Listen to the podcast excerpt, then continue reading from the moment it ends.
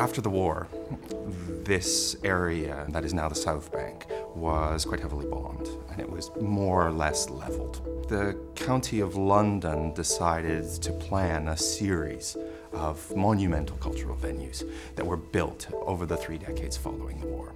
The first being Royal Festival Hall, the last one to open was the National Theatre. I think one of the interesting things about them is that they had a spatial relationship and an urban relationship with other monumental institutions um, stretched along the Thames. So that would include the monuments of state, the Palace of Westminster, Houses of Parliament. That would include um, the monuments of the church, St. Paul's, and the monuments of uh, finance, the city. So you have arranged along the river these kind of extraordinary monuments to culture, the state, religion, and commerce. The shed seems to me an intervention in the urban fabric of, of this part of the city of a different type and a different scale than we've seen in the past. You can't help but see it in relation to the iconic national building that sits behind it, if, if for no other reason than it is embraced physically by the building itself. The shed sits nestled in the square, surrounded by Lasdun's you know, monumental building. Lasdun's National Building is designed in many ways to slow time it's massive poured concrete. This is a building that looks like it is designed to be here for a very long time, and it therefore implies that the art that is produced within it, the theater performances we are about to see, are themselves intended to be timeless. The shed sends a whole bunch of different signals. It's very much designed to respond to now. It went up quickly, it will go down quickly, and it's a time limited offer this is for now, this is fit up, we can get in, we can get out, we can do it fast, and it'll be contemporary. And by being about now, it's ostensibly going to be for audiences who are interested in what's happening now. The National Theatre is composed of very strong primary forms. The fly towers are big rectangular prisms, the lift towers, the lift shafts are very clear, strong shapes. And that very much pushed us towards a building that somehow, in a slightly cheeky way, echoed those shapes. So there is a strong relationship, uh, just as there's a relationship between the texture of the board marked concrete and the texture of the rough boards that the shed's clad in. Um, but at the same time, it's clearly a different thing, something which is, is more enigmatic, more ironic, um, and something which is more playful against a building which can be very serious. We knew from the outset that the National Theatre wanted to programme in a slightly different way inside this space, to use it to do the kind of shows that you wouldn't normally do. So our first instinct was that it should be as flexible as possible, that we would just make a barn, a shed, an empty space.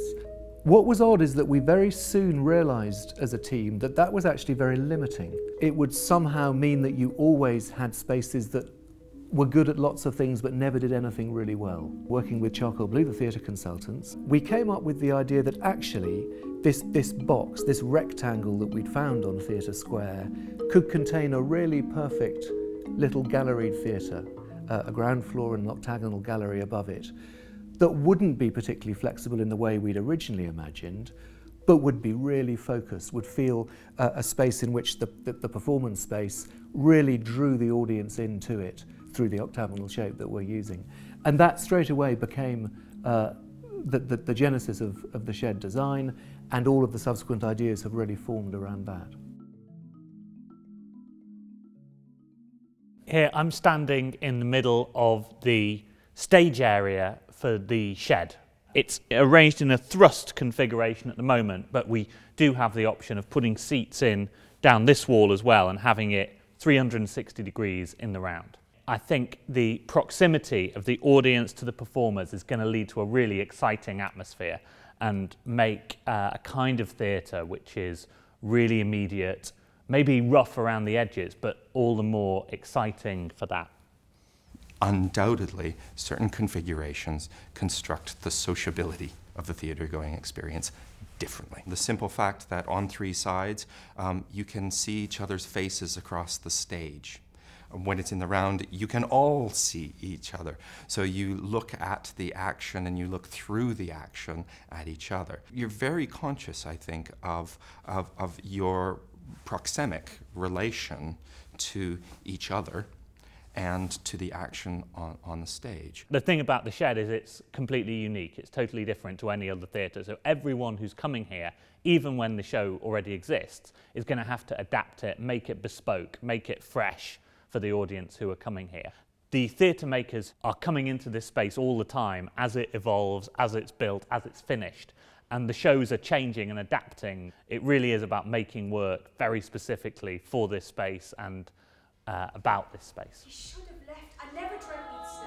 Why I have a spectacular life I live in. Any space informs the work that you're making, and it's been great to go in there and see how it's how it's cooked up. And I mean, now's the testing time. Now that we now that we've been in there, and we'll go in and out of the space during rehearsal, and really try and make this piece bespoke for that.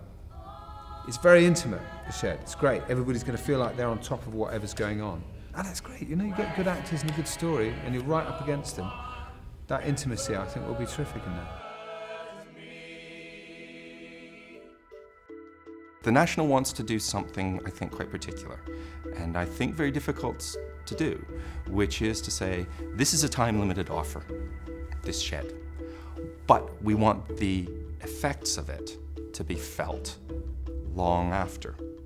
I think the question for me that's kind of interesting is what happens in here within the walls of the National and the way people work in the National. And that might be as important for the organization ultimately as the audiences who come in the door and whether they stay or not.